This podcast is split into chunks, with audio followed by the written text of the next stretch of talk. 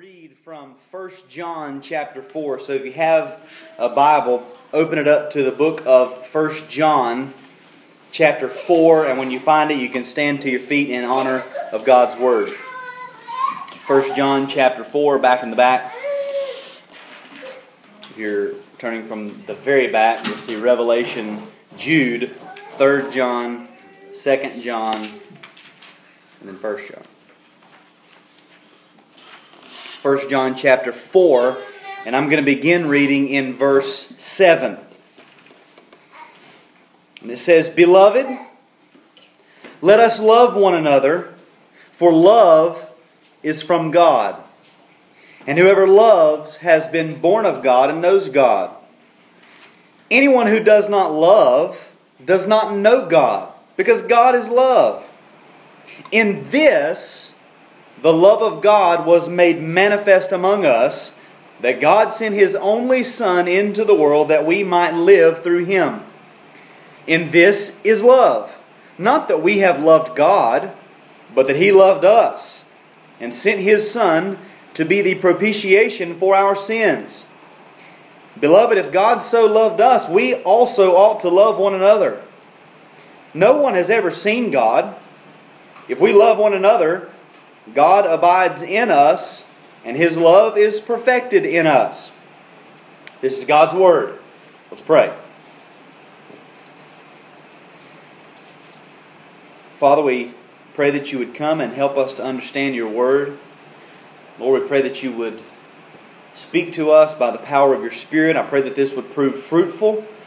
Lord, I pray that as we attempt to engage with a lost culture, that you would help us to remember the things we learn from your word and that we are encouraged by the gospel. Lord, as we gather here to uh, look back at what Christ has done at the cross, as we gather to proclaim the work of Christ on the cross and, and look forward to, to sitting and dining with Him again someday, Lord, I pray that you would meet with us here. Help us to grow by these means of grace. And it's in the name of Jesus that we pray. Amen guys can have a seat.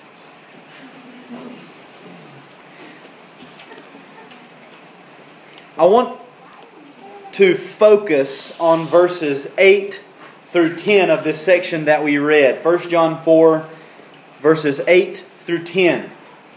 And as we look at this passage, my hope is that you'll be strengthened in your faith and strengthened against attacks from the evil one, which will come by way of his minions, demonic powers and spirits who will influence those of the world who we will come in contact with.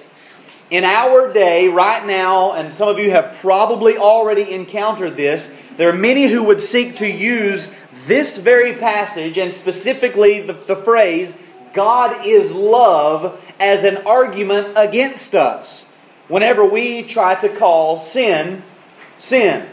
Or whenever we call sinners to repentance. Or whenever we call one another as Christians to repentance. The world cannot comprehend this idea because they believe that the fact that God is love somehow stands in contradiction to the fact that we have a standard, that we would call people to a standard. And they say, How can you be so judgmental?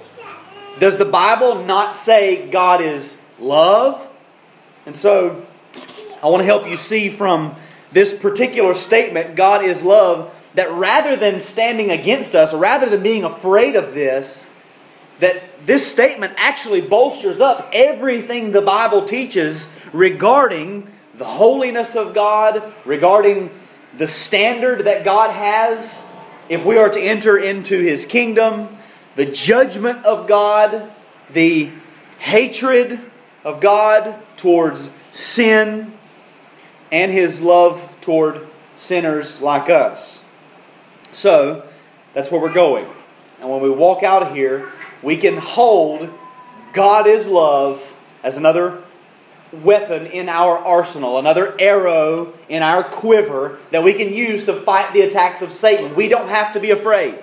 And so that's, that's the goal. So the first thing I want to look at is the context of this statement God is love. And I want to look at it, number one, in, in the book or in the letter of First John. If we look at First John, and you can flip with me if you got your Bible, just kind of look with me. We're going to look at several different passages here. In First John chapter 5, verse 13, John tells us why he is writing. He says, I write these things to you who believe in the name of the Son of God, that you may know that you have eternal life. So he's writing to whom? He's writing to you who believe, believers, Christians. And the purpose to you who believe in the name of the Son of God, that or so that you may know that you have eternal life. He's trying to encourage and strengthen the faith of Christians. That's why he wrote. The same purpose he wrote his gospel. This is the same author of John's gospel. And he wrote so that they would know the Christ and believing, have life in his name. Here he's writing to believers so that they would know for certain that they have eternal life. So if you're a Christian and you're struggling with doubts whether or not you're a believer, am I really producing the fruit of a Christian? Like we studied this morning, and we want to know is my life a fruit bearing life, then a letter like First John is a letter that you would go to to read and study and ask yourself, does this describe me? So that's why he's writing. So that we would know that we have eternal life. How do we know that? Well, in 1 John chapter 2, verse 29, he says, If you know that he is righteous, you may be sure that everyone who practices righteousness has been born of him. So he says, I'm writing these things so that you may know. And if you want to know, I'm going to show you the, the tests of righteousness. Here's some things you can look at, basically, that flow out of the character of God in Christ. You can look at these things and you can say, if my life is producing these things, then I've been born of God. I've been born again. I have the Holy Spirit and I have a new heart. So he's writing to believers to confirm their faith, and the whole letter is just lists and tests of genuine faith. Here's what a Christian looks like. Here's what you won't do, and here's what you will do. And he does that by delineating this righteousness. Here's what you will look for. Now look at chapter 3, verses 19 through 24. Listen to how he says it here. By this we shall know, again, we're wanting assurance. By this we shall know that we are of the truth and reassure our heart before Him. For whenever our heart condemns us, God is greater than our heart, and He knows everything. Beloved, if our heart does not condemn us, we have confidence before God. And whatever we ask, we receive from Him because we keep His commandments and do what pleases Him. And this is His commandment that we believe in the name of His Son, Jesus Christ, and love one another. That's important. Remember that. Love one another just as He has commanded us. Whoever keeps his commandments abides in God and God in him. By this we know that he abides in us by the Spirit whom he has given us. So, the ultimate test of a believer, if you really want to know, am I born again of the Spirit of God, is obedience to the commands of Christ and love for the brothers, love for other Christians, love for the brethren.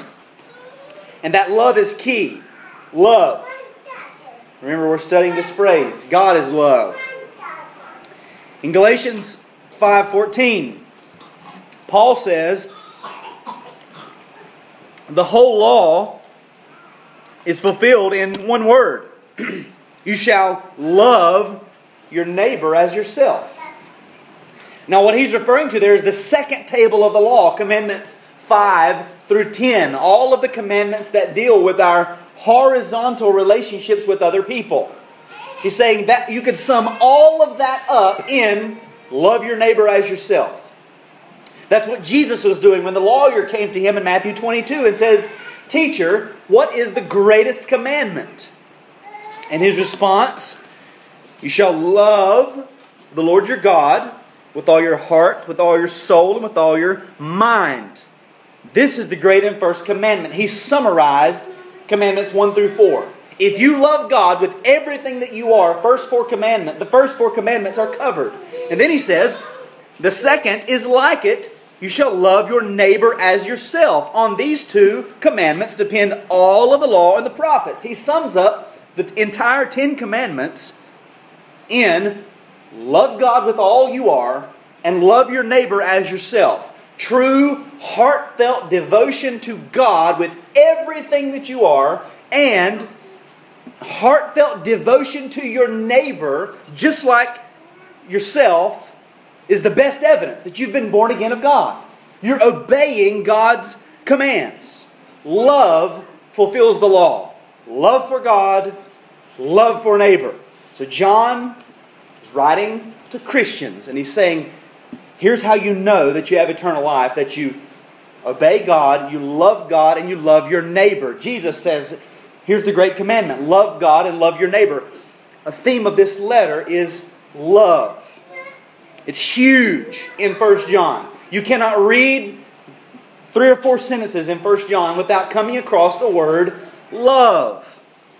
As a matter of fact, this word love, in some form, agapeo, is mentioned 46 times in this little letter. 46 times. This is love for God. This is love for one another over against love for the world and love for the things of the world and hatred for your brother. Love, love, love, love God, love your brothers, love God, love your brothers. Don't love the world, don't hate your brothers, love your brothers. This is how Christians act. And this love, coupled with obedience to the commands of God, is the ultimate test of true saving faith. And so it is in this context of love that John writes, God is love. So then let's look at it in the context of John or 1 John chapter 4, just in this chapter. He begins in verses 1 through 3 with a doctrinal test. And this is what he does back and forth in the letter. He talks about doctrine and then he talks about morals, doctrine and morals in verses 1 through 3, he makes them aware of the false doctrine. And then in verses 4 through 6, he helps them see the necessity of sound doctrine. In other words, here's what you shouldn't believe, but here's what you should believe. Get your doctrine right, and then he jumps right back into the theme of love. In verses 7 through 10, he says, Look at God's love. And in verses 11 through 21, he says, Now model God's love. Look at verse 7. Beloved, let us love one another, for love is from God, and whoever has been born of God knows God. Love is from God. Look at God. You should love because love comes from God. And then look at verse 11. Beloved, if God so loved us, we also ought to love one another. Look at the love of God. Now, love one another. And this is the theme all throughout Scripture when we are compelled to live as Christians. Look at what God has done for us in Christ and then live that out. Receive it and then live it. Receive it and live it. And that's exactly what he's doing here. Look at God, look what he's done, and now live it. Now, what's amazing is that out of 46 times in this letter that the word love is mentioned, in the 15 verses between verse 7 and verse 21, the word love is used 27 times. Over half of the uses of the word love are right in this little section. So tell me, what is the summarizing word of this section of verses 7 through 21? It is love. He's talking about love. It is in this context that John says, God is love. He's not talking about justice. If he were, he could say God is justice. He's not talking about mercy. If he were, he could say God is mercy. He's not talking about wrath. He's not talking about impassibility, omnipotence, eternality, immutability, or any other attribute of God. If he were, he could say, God is, and fill in the blank. But he's talking about love, therefore, he can say, God is love. The topic at hand in the book is the test of genuine faith. And the true test of genuine faith is love for God and love for neighbor. And this love that we are to have is modeled for us by God. The topic of love drives the letter. We have to understand this. There is a theme. This is what the world never comprehends when they would use the Bible against us is context. Context, context, context. Why does it say this here? John does not just simply leap into a teaching on the nature of God. He's not talking about how we should treat the world and then all of a sudden say, oh, and by the way, God is love. He's talking about love between us, the brothers. He says, if you don't have this, you don't know God because God is love. If he were talking about how we should be discerning against sin and, and have hatred against sin, he could say, because God is hateful towards sin. God is wrathful against sin. But he's talking about love. Now, so that's the context. The book is about love. Now, second, the meaning of the statement God is love. This statement is central to the arguments against us, and it's definitely central to what John's saying here God is love. They misunderstand it because, or the world often misunderstands it. We often misunderstand it too, but the world will often use this against us because they don't know God, they don't know what love is, and they don't know how to read the Bible. And so they come to this and, and they're off. So, what does the statement mean, God is love? Well, number one, it is a copula. That is, it is a statement that links two things but it is not a reversible copula, okay? So here's, here's an example. The sky is blue. That's a copula. But we cannot reverse it and say blue is the sky. Blue is not the sky, blue is a color. But the sky is blue. That's a true statement. Now, if I said this, ice is frozen water. I could reverse that and say frozen water is ice. That's a reversible copula. This statement, God is love, not only is it false to say love is God, in the original Greek grammar it doesn't work. God is love. In chapter 1, verse 5, he says God is light, but we would not say light is God. That's false. In John's Gospel, chapter 4, verse 24, he says God is Spirit. But we would not say Spirit is God. Now, we would say the Holy Spirit is God, but that's not what he's talking about there. Spirit is not God. The Holy Spirit is God. The third person of the Trinity in particular is God, but just simply Spirit. I have a spirit, but that spirit is not God. God is spirit, but spirit is not God. God is light, but light is not God. God is love, but love is not God. He's saying God is love. And we need to understand how the attributes of God work if we're going to understand this statement. Love is an attribute of God, but it's not his only attribute. There, there's more. Justice is an attribute of God, wrath is an attribute of God, immutability, the fact that God never changes is an attribute of God. Impassibility, the, the fact that God has no reactionary emotions or impulses in response to the things that happen in the world and in the universe, is an attribute of God. Love is another attribute of God. And like I've already said, if John were writing for another purpose, he could say, God is wrath. God is justice. God is holy. But we, we, we wouldn't say God is more love than he is justice. They work together. We wouldn't say he is more powerful than he is gentle. All of his attributes are all equally present in their fullest extent in God all of the time. Every attribute is always true of all of God all of the time. He's always all love at the exact same time that He is all wrath. He has wrath towards sin, and He has love where love needs to be applied, and He has justice where justice needs to be applied, and that never changes. And that's good. See, we think that because I sin and automatically God responds with anger. No, God has always hated that sin. God was not waiting for you to sin to be angry with that sin. He's outside of time. He knew it was coming. He's been angry with it for eternity.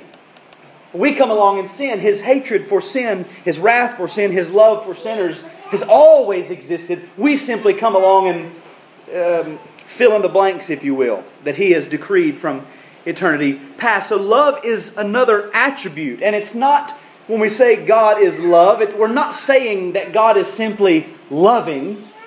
Because if we just said God is loving, then someone could say, well, I'm just not really that loving, and so I can't love like God loves. This is the difference between possessing an attribute and being an attribute. God is love. He doesn't just possess it, He is it all of the love that there is comes from God. He's the source of God, of love.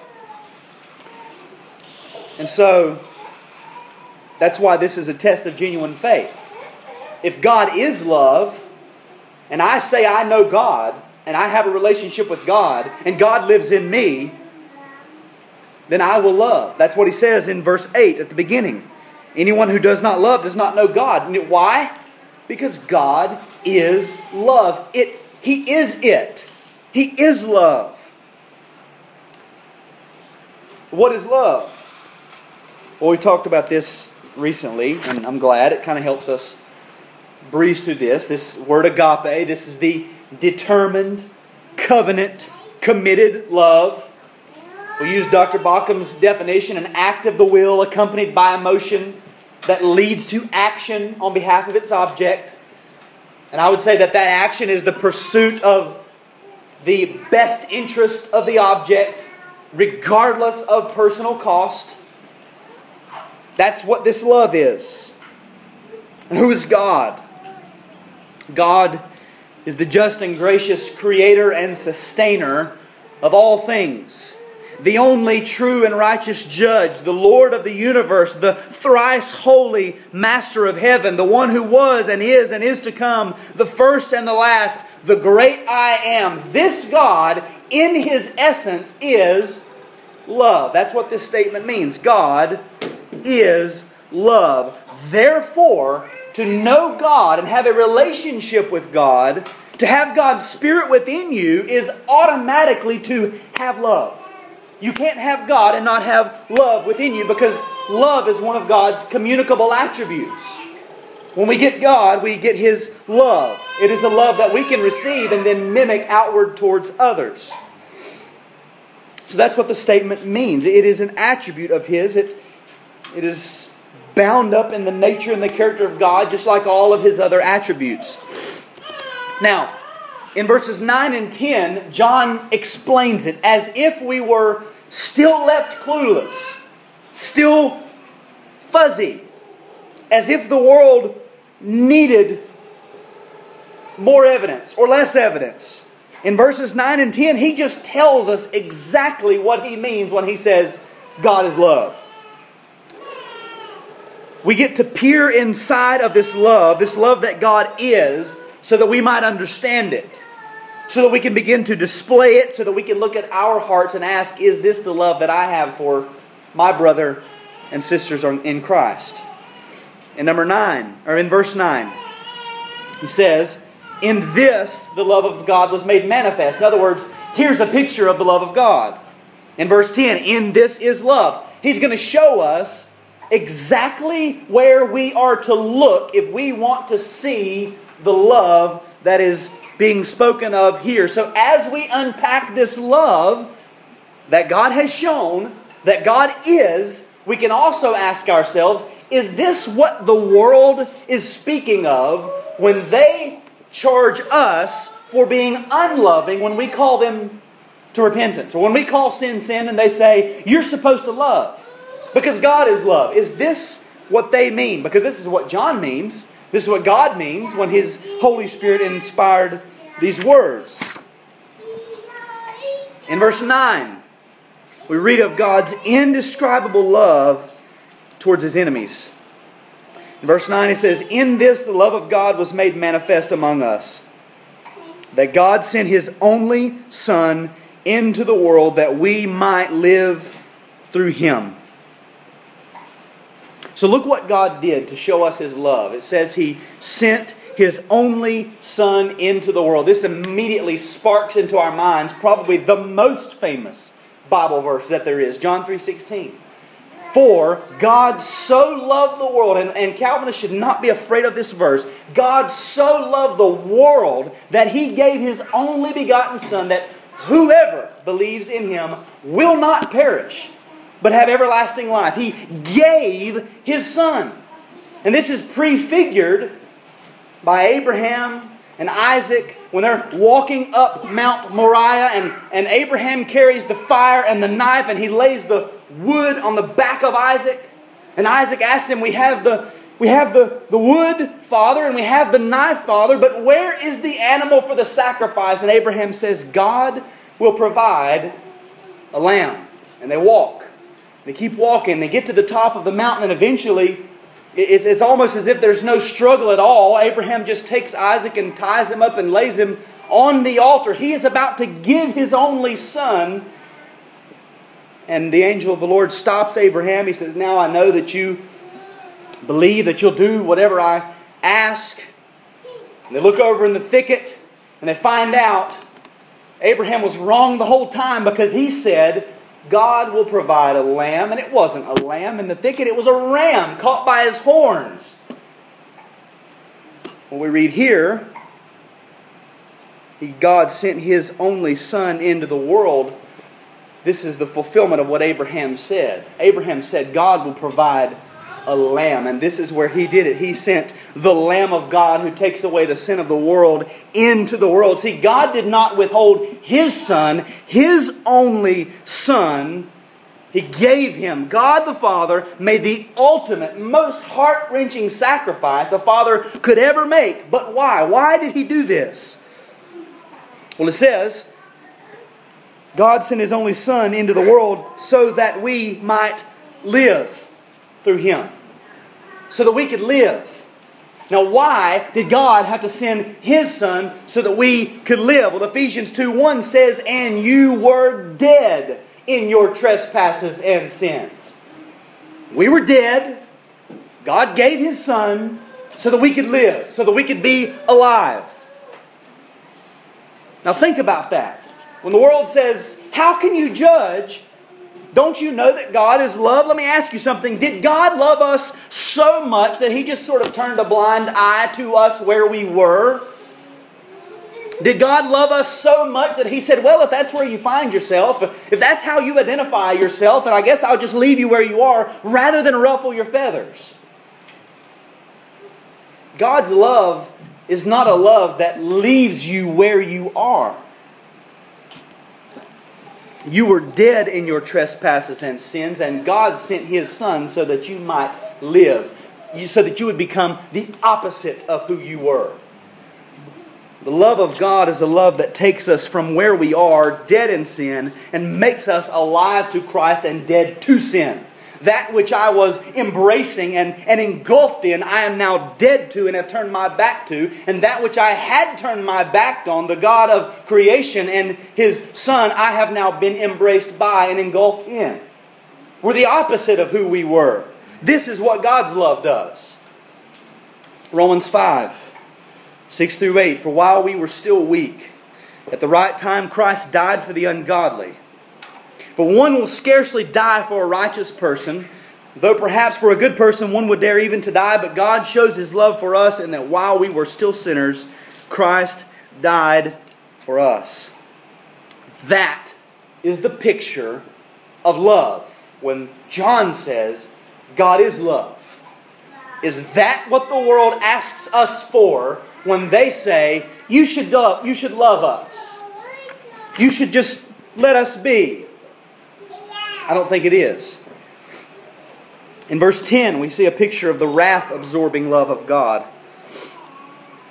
1 John 4:10 and this is love not that we have loved God but that he loved us. It's not a love that comes that way, it's a love that comes this way. It's not a love we comprehend, it's a love that comes from him. It's not a love that we conjure up, it's a love that he exudes. Not that we have loved God, but that he loved us and sent his son to be the propitiation for our sins. Again, look at what God did. He sent his son. The love of God is shown in God making the ultimate sacrifice, the greatest sacrifice that the world has ever known. Is this is what the LGBT, is this what the LGBT group asking us to do? Are they asking us to make the greatest sacrifice the world has ever known on their behalf? No. They're asking us to just chill out. Why the fuss? Celebrate. Have fun with us. Enjoy this. Lighten up about it. God did not celebrate with us when we were dead in our sin. He did not lighten up about sin. He has yet to lighten up about sin. He sent His only Son. Why did He do it? To be the propitiation for our sins. Propitiation, to be the, the appeasing sacrifice, the wrath absorbing sacrifice. Jesus died to appease God's wrath. Was and is God angry with sinners? I don't know. Why did Jesus die on the cross? To appease God's wrath. Wrath against what? Wrath against sin. Wrath against sinners. Psalm 5 5, Psalm 11 5. God hates sin. God is opposed to sin. He stands over and against sin. He's set himself against it in battle. It is everything that is opposed to him and he to it. So Jesus comes to die to absorb God's holy, righteous anger towards sin and sinners. Whose sin? My sin. Our sin. The love of God is not this warm, fuzzy affection that says, Well, I just look past you and see the best in you. I see the potential of what you could be, and so I just sort of overlook your flaws. No, God does not overlook our flaws, He changes our flaws.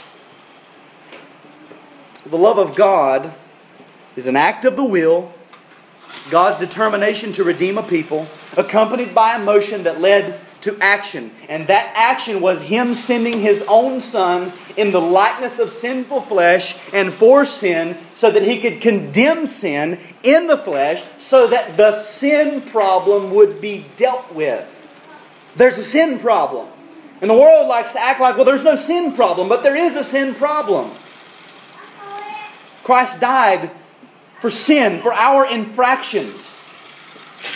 The list of do's and don'ts oh, Christianity is more than a list of do's and don'ts. Yes, it is, but Jesus died for my breaking of a list of do's and don'ts. He held perfectly, perfectly to a list of do's and don'ts in my place. So God's love, the love that God is, is displayed not by God celebrating and saying, Yippee, I'm glad you finally discovered who you are and you're finally happy now.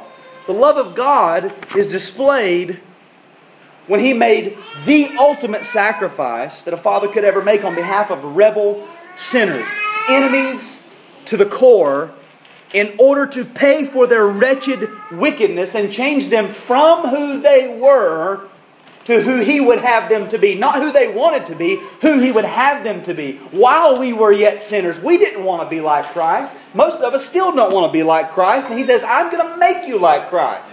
He doesn't celebrate with us in our sin. He changes us. So to celebrate sin or to be indifferent to sin is the very opposite of the love of God.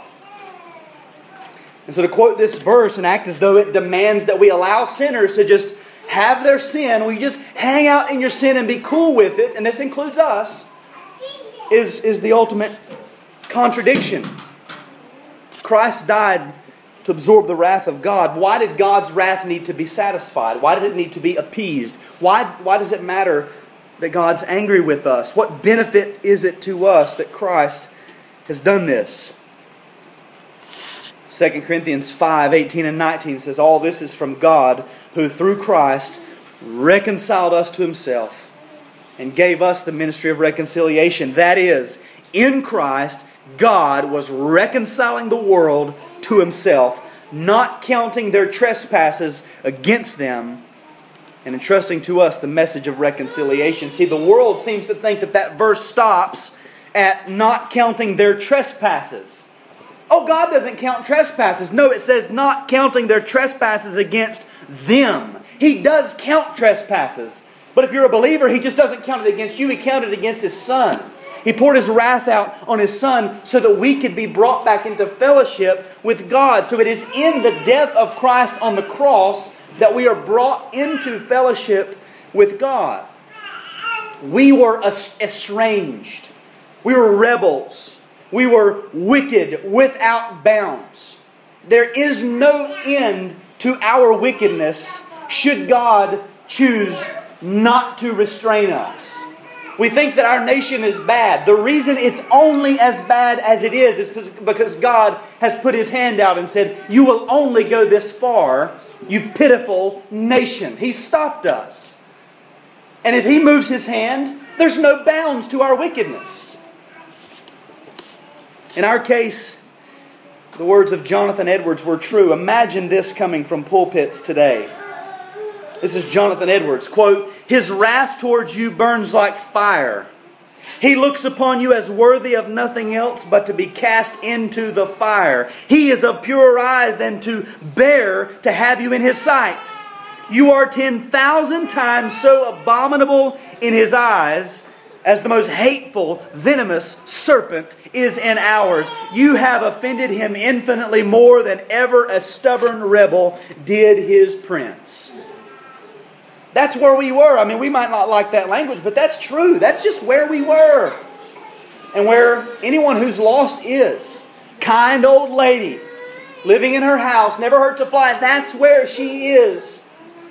The homosexual, parading in the streets, streets flaunting their sexuality. That's where they are. There's no distinction there when it comes to our sinfulness. And yet, in spite of this, God, because He is love, would not leave us like that. But God, because He is love, determined to change you. He says, I will not have you continue that path. God, because He is love, said, I will make that sinner my friend, and I will be his friend. God, because He is love, sent His only Son into the world to be despised and rejected by the world, to live a life of sorrow, to be handed over by one of His closest friends, nailed to a Roman cross, bear the full weight of His wrath, so that I could be His friend, so that the church could be gathered to Him.